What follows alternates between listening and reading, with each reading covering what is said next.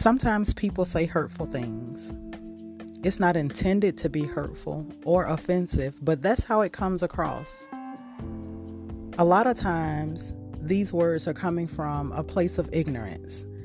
And in our case, ignorance about a rare situation they really don't understand. Using these opportunities to educate would be amazing, but the reality is, sometimes I just don't feel like it.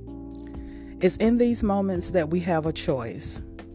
We can choose to give the 60-second elevator pitch of our rare disease journey, or we can completely dismiss the spoken words and the glazed stares.